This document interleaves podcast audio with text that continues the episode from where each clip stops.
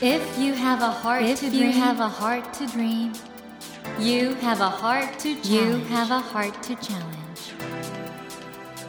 take that Take challenge that challenge and realize, and realize your dream. Your dream. Dream Dream heart. Heart ドリームハート政教新聞がお送りします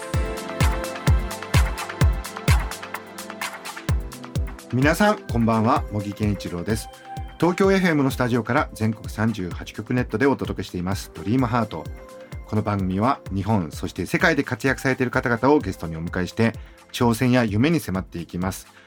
さあ今夜もボカロ P としてご活躍中の現役大学生ノラさんをお迎えしています。こんばんは。こんばんは、ボカロ P の野良です。よろしくお願いします。ノラさんのソロ名義でリリースされました「愛読理論」という楽曲。はいアニメっていうかビジュアルを担当された方はまたお友達なんですか？お友達っていうか、結構有名なうん。絵を描いてる方、最近話題の方で、ええはいええ。いろはさんという方にお願いしてるんですけど、TikTok で有名な方で、僕も一目惚れしまして、ぜひ頼みたいとお願いしました。僕ね本当にすごいなと思うのは、まあ、昔はスター誕生とか言うとねそういう番組もあったんですけどなんか事務所の大人たちがいてはいはいはい。でデビューさせてあげるよとかうんはいそういう感じだったんですけどはいは今才能が直接出てくるじゃないですか世の中。そうですね。で大人たちが後からちょっとじゃあ応援するよってはいはいはいはいついてくるみたいなどうですかそういう時代って今？いやでも僕はクリエイターサイドから言わせてもらうと、めちゃくちゃいい時代になったなという感じですかね、うん。まあそれこそ20年しか生きてないんであれですけど なんか発信場所がたくさんあるっていうところがもうめちゃくちゃありがたい環境だなと思ってますねでもそうなると作品の質が問われるっていうかどうなんですかそこのプレッシャーっていうか。やっぱ苦しさはあると思います。ああるんですね。はい、やっぱいいものをもちろん作んなきゃいけないし、うん。でもいいものっていうだけじゃ伸びれないじゃないですか、だからみんなが参加できる分母数も多いんでそこからより洗練されたものを作るってなると結構難しい作業かなとは思ってます。リリースする時ってどんな気持ちなんですか？期待半分怖さ半分っていう感じですかね。あどういう反応になるかっていう。はい。でもなんか本当に歌詞にしても、はい。ノラさんの歌詞って本当独特の世界観で どっから出てくるんですかあの歌詞って？歌詞ですかやっぱボカロ P さん有名なというか、え僕らよりずっと前の先輩方のボカロ P さんの影響が一番大きいんじゃないかなと。じゃあそのボカロ P の文化が、まあ、受け継がれつつ進化してきたっていう。はいですかね。やっぱ僕も作詞する時は尊敬してるボカロ P さんっていらっしゃるんで、うん。まあ、そういう人たちならどんなこと言うのかなとか思いながら作ったりもするんで。でそこに自分のテイストも入ってはいそうですね。自分のテイストをそこに入れ込む感じですか。この愛読理論は嫉妬はい。の心情を綴ったと、はい。嫉妬ってどうなんですか？ノラさんにとって。嫉妬って結構身近じゃないですか、ん。誰もが抱く感情だと思いますし、うん。まあ、今回その曲の中では、まあ、女の子の恋愛的な部分うんうん。をメインに綴ったんですけど、やっぱ期待をされたいじゃないですか。うん。恋愛にしても自分見てほしいし構ってほしいって思うんですよ、うん。やっぱ好きな人に構ってもらいたいじゃないですか、うん。嫉妬ってちょっと見にくくもあるけど、うん。それがやっぱ一番本質的なというか人間なんでなんかよりリアルな感情なのかなって思ってて。僕嫉妬曲にずっとしたかったっていうところがあります。22年しか生きてないんですよねまだね。22歳ですねでもその中で やっぱりそういうことを考えるきっはいかけとかあったってことですね、まあやっぱりありましたね。すごいな ということで今日もまたこのボカロ P 今日から聞く人もいると思うんで、はい。えー一応聞いておきますかね。ノラさんのはい。お言葉で、ボカロ P とは何でしたっけ？はい、ボカロ P は初音ミクという、まあ、合成音声ソフト、い。まあ、いわゆるロボットの声を使って曲を作る人たちのことだと思っています。この初音ミクっていうボカロは何年ぐらいこの世にいるんでしたっけ、十何年とかですか？ということは文化がまだ十何年。はいそうですね。十数年前から始まった文化。でこれ日本で生まれた文化ってことですよね？はい合ってますだからこれも日本の音楽シーンをもう変えつつあるってことだもんね革命的な ものじゃないかと思っていますね。でみんなが知ってる名前だと米津玄師さんとか夜遊びはい、綾瀬さんとか、さん。あの、ヨルシカとかも有名かもしれかもそうですよないですね。ねあと今年それにノラさんが付け加わる 付け加われたら嬉しいです。今年紅白歌合戦なんかボカロ P が4組5組ぐらい出たらどうすんだろうねいや、でも可能性あるんじゃないかなと思ってだよね勢いとしてはね、はい、やっぱメインの音楽シーンがやっぱりボカロってすごい注目されてきているところだと思うのでこれからどんどん大きくなるんじゃないかなと思っています。マリオネットも行くかもしれないですね。言ったら嬉しいです。ということでこのノラさんにですね今後の活動それで夢などをお伺いしたいと思います、はい、ノラさん今夜もどうぞよろしくお願いします、はい、よろしくお願いします。ドリームハートそれでは今夜もまずはノラさんのプロフィールをご紹介します。えーノラさんは高校時代からネットシーンを中心に活動をスタートさせ、自分でもオリジナル作品を世に残したという思いから作詞作曲を始められます。2021年6月からボカロ P ノラを名乗り、愛読理論を配信リリース。その他ですね、ネット初の音楽ユニット、今夜あの街からを立ち上げ、楽曲承認闘争を初投稿。今までオリジナル楽曲を3曲リリースされていらっしゃいます。そして LINE ミュージックのプレイリストで2022年の活躍が楽しみなボカロ P として取り上げられるなど、今話題のボカロ P でいらっしゃいます。ということで、えー、野良さん、あの、僕、はい。ものすごくびっくりしたことがあって、野良さんのはい。ちょうど年代ぐらいの方に、はい。ニコニコで1000万再生以上の新新話話入りですか？新話入りはい。の楽曲をあるところで聞いていただいたんです。いろんな人に。はいはいはいはい。そしたら22歳以下の方はみんな聞いたことあるのに、はい。20の半ばぐらいより上の人って聞いたことなくて、ポカーンとしてるんですねよ。で、これ何なんですかね？その、まあ、野良さんより下の世代にとってボカロの楽曲ってどんな存在だったんですか？まあ僕に限ってですけど、うんうん。小学校の頃とかってボカロはボカロみたいな区別なくだったので、あ、そうなんだ。はい、もうなんか J-POP とかと僕的には並んで聞いてたイメージですかね。なんか、それは中学生とか、まあ高校生になっていくと、ちょっと分かれてたっていうのは後から分かったんですけど、うんその当時小学生として聞いていた頃は、なんか同じ曲があるっていうイメージで、なんかあんまネットだろうが、テレビだろうが、あんまり境は僕の中では価値観的にはなかった気がします。ああ、だからなんかね、僕が聞いたところだと、なんか小学校の時、給食の時間にボカロ曲かかってたよとかあ、なんか、流れてましたね。やっぱり流れてたんだはい、流れてました。もうそこら辺からして違うんだよ。で、あの逆に上の世代が聴いてるような曲はあんまり聴いてないんだって、僕が聞いた人が言ってました。はいはいはい。いや、でも、あるかもしれないですね、人によっては。ということは、その音楽シーンの真ん中にいる楽曲が違うんですね。可能性はありますね。うん。そんな中であの、この、ボカロらしさってね、野良さんも今、本当に素晴らしい曲をたくさん作ってるんですけど、僕なんかが見てると、アニメ文化とのつながりとかも随分深いのかなと思うんですけど、そのあたりどうですか？いや、確かにそうなんじゃないかなと思います。やっぱりボカロ曲って多分実写ってほとんどなくて、うんまあどれにもイラストがついてると思ってて、曲の雰囲気も確かにアニソンとか近いですよね、多分。アニソンに近いんだ。はい、ような気がしてます。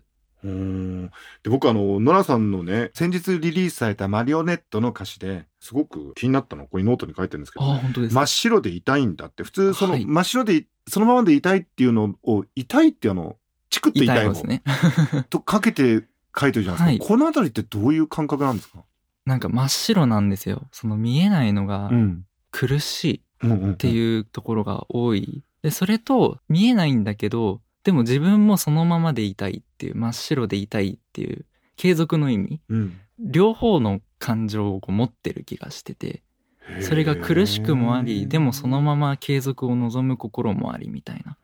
なんで真っ白でいたいんだ。音では継続の意味はいで取れますけど、歌詞で見た時には苦しいっていう意味の痛いに見れるようにしました。このあたりのその日本語の感覚ってのはボカロの先輩それからアニメとかそこら辺からいろいろそうですね。まあ僕結構バンドとかも好きなので、うんうんそういうところから来てるんじゃないかなと思ってます。今大学で文学部とかはいどんな文学やってたんですか、あ、えっと、僕は古典をやってまして、古典？はい、あの、万葉集をで万葉卒論を集書きました。万葉集？はい。あそうなんだ。ってことはボカロ P ってひょっとしたら万葉集の頃からの日本語の感覚とつながってんのかな？もしかするとまあでもやっぱり「万葉集」って結構どの文学の大元にもなってるというか、えやっぱ「万葉集」があっての文学なところある気がしてるので、まあ、やっぱ大先輩になるんじゃないですかね万葉え集。って。え野良さんにとっては万葉集は大先輩？かもしれないですね。まあ そんな気はしています。え野良さんにとって物の哀れって何なんですか？物の哀れはちょっと難しいですけど。でもなんか野良さんの音楽聴いてると物の哀れ感じるんですけどね本当ですか？うん、まあでも確かに僕がやりたいそのユニットの夜祭りとか、うんノラで書く曲はちょっと通ずるところはあるかもしれないですうね。んこの「夜待ち」というユニットは、はい女性ボーカルが毎回変わるっていうこの構想ってどっから出てきたんですか、ちょっと新しいことしたかったっていうのもあるんですけど、うん。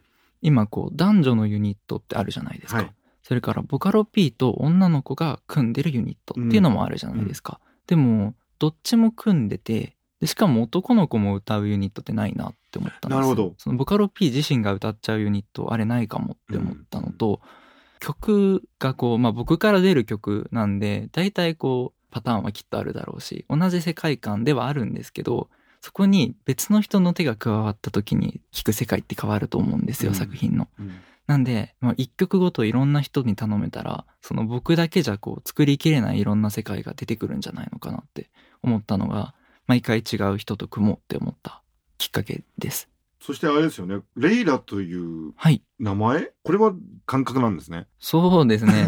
ノラとレイラは感覚。うんなんかそこら辺も含めてなんかアーティスティックだよな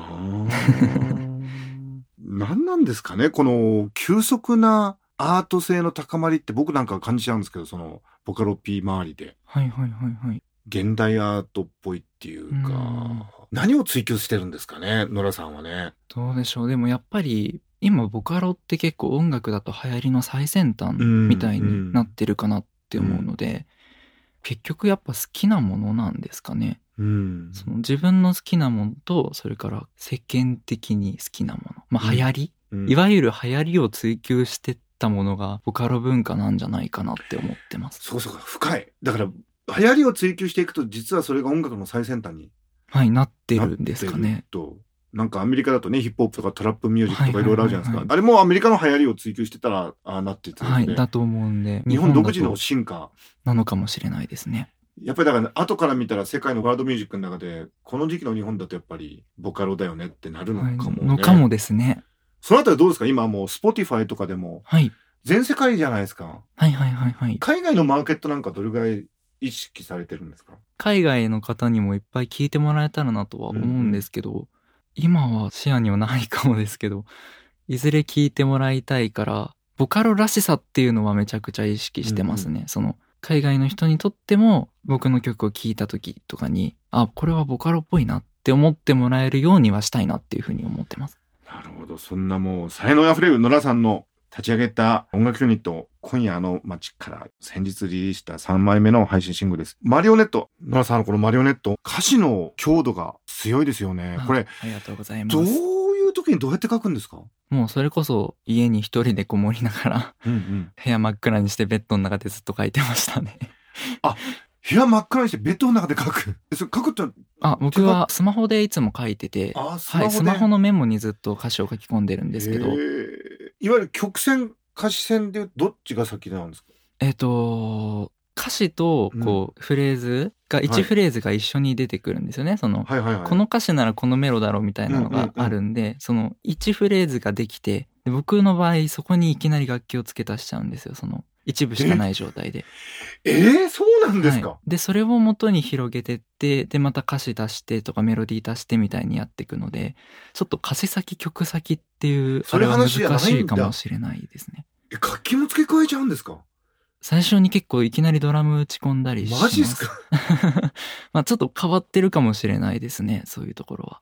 でもそういう時って完全に一人ですもんね。そうですね。孤独で。孤独ですね。曲を作ってる間え逆にその友達と話したりとかなんかそういう人と交流する時間帯もある、はいはいはいまあ学校とかだと普通にある？いやあるんですけどただうんコロナに世界がそうかそうかコロナになっちゃったじゃないですか。うんうん。やっぱ授業もみんなオンライン授業になって、え僕大学3年生4年生ほとんど数えるぐらいしか学校に行ってないんですよ、えうんうん。なんでそれも考えると本当にずっと家に一人でいることになるので、なるほど。はい、もうやっぱ友達と遊び行くとかがない限りずっと一人なのでノラさんの楽曲にはもちろんコロナということはモチーフとしては出てこないんですけど、はいひょっとしたら楽曲のどこかにこういう時代の空気っていうのはあるかもしれないですね。そうですねやっぱユニットのコンセプトが閉塞感うん。とそこから抜け出す逃げ出すっていうところなので潜在意識の中で今の時代と重なってたのかなって今思ったりはしますねまあ、ノラさんみたいにこれからスターダムに行くプロセスにある方にぜひお伺いしたいなと思ったんですけど、その、ボカロ P さんって、ある意味じゃ楽曲を作るじゃないですか、自分の、まあ、こもって。はいで、それをリリースするじゃないですか。はいで、反応が来るじゃないですか。はいはいある意味じゃそこで完結はしてるわけじゃないですか。うんで、それ以上に大人たちが入ってきて、レーベルからなんか出したりとか、うんうんその広がり方ってどう見えるんですか？どうなんでしょうね。でも根本的には変わらないんじゃないかなって思ってて。うん。まあでも自分の、まあ、夢はい。としてこう大きいとこでライブしたりとかっていうのが夢にあるので、ちょっとずつ僕もいろんなとこ出られたら嬉しいですけど。そのライブってのは生歌のイメージですか？まあそうですね。僕やっぱり歌歌いたいので。で、自分の作った楽曲をはい。歌って、はい。ライブで、はいほっとしたやっぱり武道館とかですかね。やっぱ夢は、やっぱそうですか。夢はそうですね。ボカロ P さんって、なんか時代の希望っていうか、もちろん、広げようとした時には大人たちがいっぱい入ってくるんではいすけど、はいはいはい。最初のところって本当に自分でできるじゃないですか。はい。だからいいですよね。そうですね。まあ、やっぱやりたいことをやってる人たちだと思ってるので、ボカロ P さんって。なんか自分のやりたいことに正直にというか。大人たちの方から来るわけでしょ？この人いいなってって連絡してくるのそうですね。多分。自分から売り込みに行くわけじゃないもんね。はい。その作ってたら見つけてくれるというか。ある意味ではオーディションなのかもしれないですね。そのボカロ P の活動。そうか。はいオーディションなんだね。公開オーディションみたいな。はい。僕はそのつもりでやっています。かっこいいなあ野良さん、あの、はい今本当に手応えはあると思うんですよ。やっぱり自分の楽曲とかその反応に対しても。うんうんうんこれから自分で、もう今までもなんかいろいろ成長し続けてきたと思うんですけど、自分の中での成長の課題ってのはどういうことがありますか？いやーそうですね。やっぱり自分にしかない曲が作りたいっていうのが一番の目標なんですよ、うんうん僕の音楽自体が誰かに教わったっていうより人のをたくさん聴いて作ってきた音楽なので、こう僕としてはそこの何ですか常識みたいなところにとらわれない曲を作りたいっていうのが今後の、まあ、成長目標というか課題になってくるのかなと思っていますオリジナリティというか、はいユニークさというか。そうですねなんか奇抜なっていうかええなんかその音楽の常識を踏まえた上でハッとさせるような曲を作りたいっていうのが僕の今後の成長課題目標になってます。うわ、ものすごく楽しみですね。いや、でもこの番組本当来ていただいてありがとうございました。これからもうますますね、メジャーになって、来てくれなくなっちゃうかもな。そんなことはないと思いますが。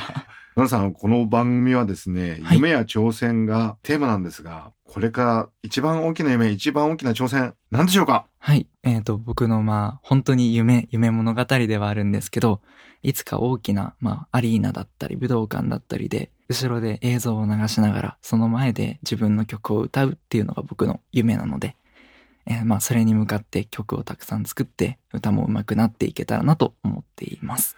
いや、本当楽しみです。そういう大きな夢があるとなんか、まあ辛いこともあると思うんですけど、鍛錬というか、はい、そうですね。楽しみになりますね。はい、一個やっぱ目標があるとそれに向かって頑張れるなっていうのは思います。ちなみに、野田さん、好きな食べ物って何なんですか？好きな食べ物ですか？僕結構甘いものとか好きで、ケーキとか生クリーム大好きなんですえよ。え 生クリームはい。ですか？いやしょっえちゅうコンビニスイーツ買ってます。え、それどんなタイミングで？ちょっとささやかなご褒美というか、今日頑張ったし食べちゃおうかなみたいな。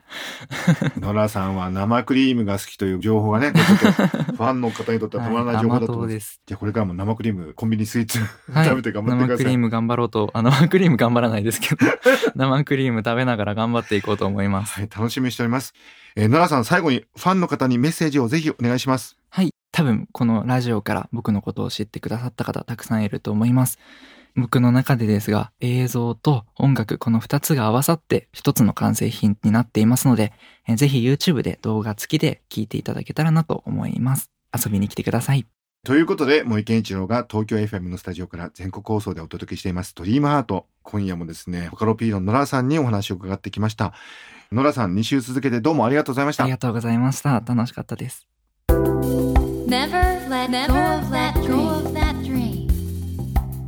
Never forget. Never that forget heart to that challenge. heart to challenge. Dream heart.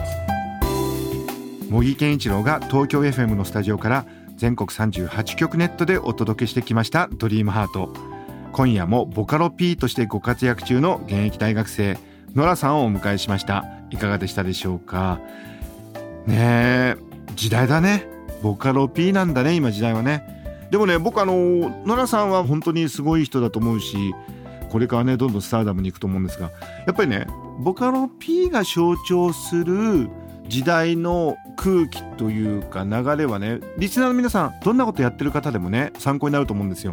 やはり今はそれぞれの人が自分の中で努力できる。で自分の中で何かを表現してでそれで勝負ができる。そういう時代だなと思うんですね。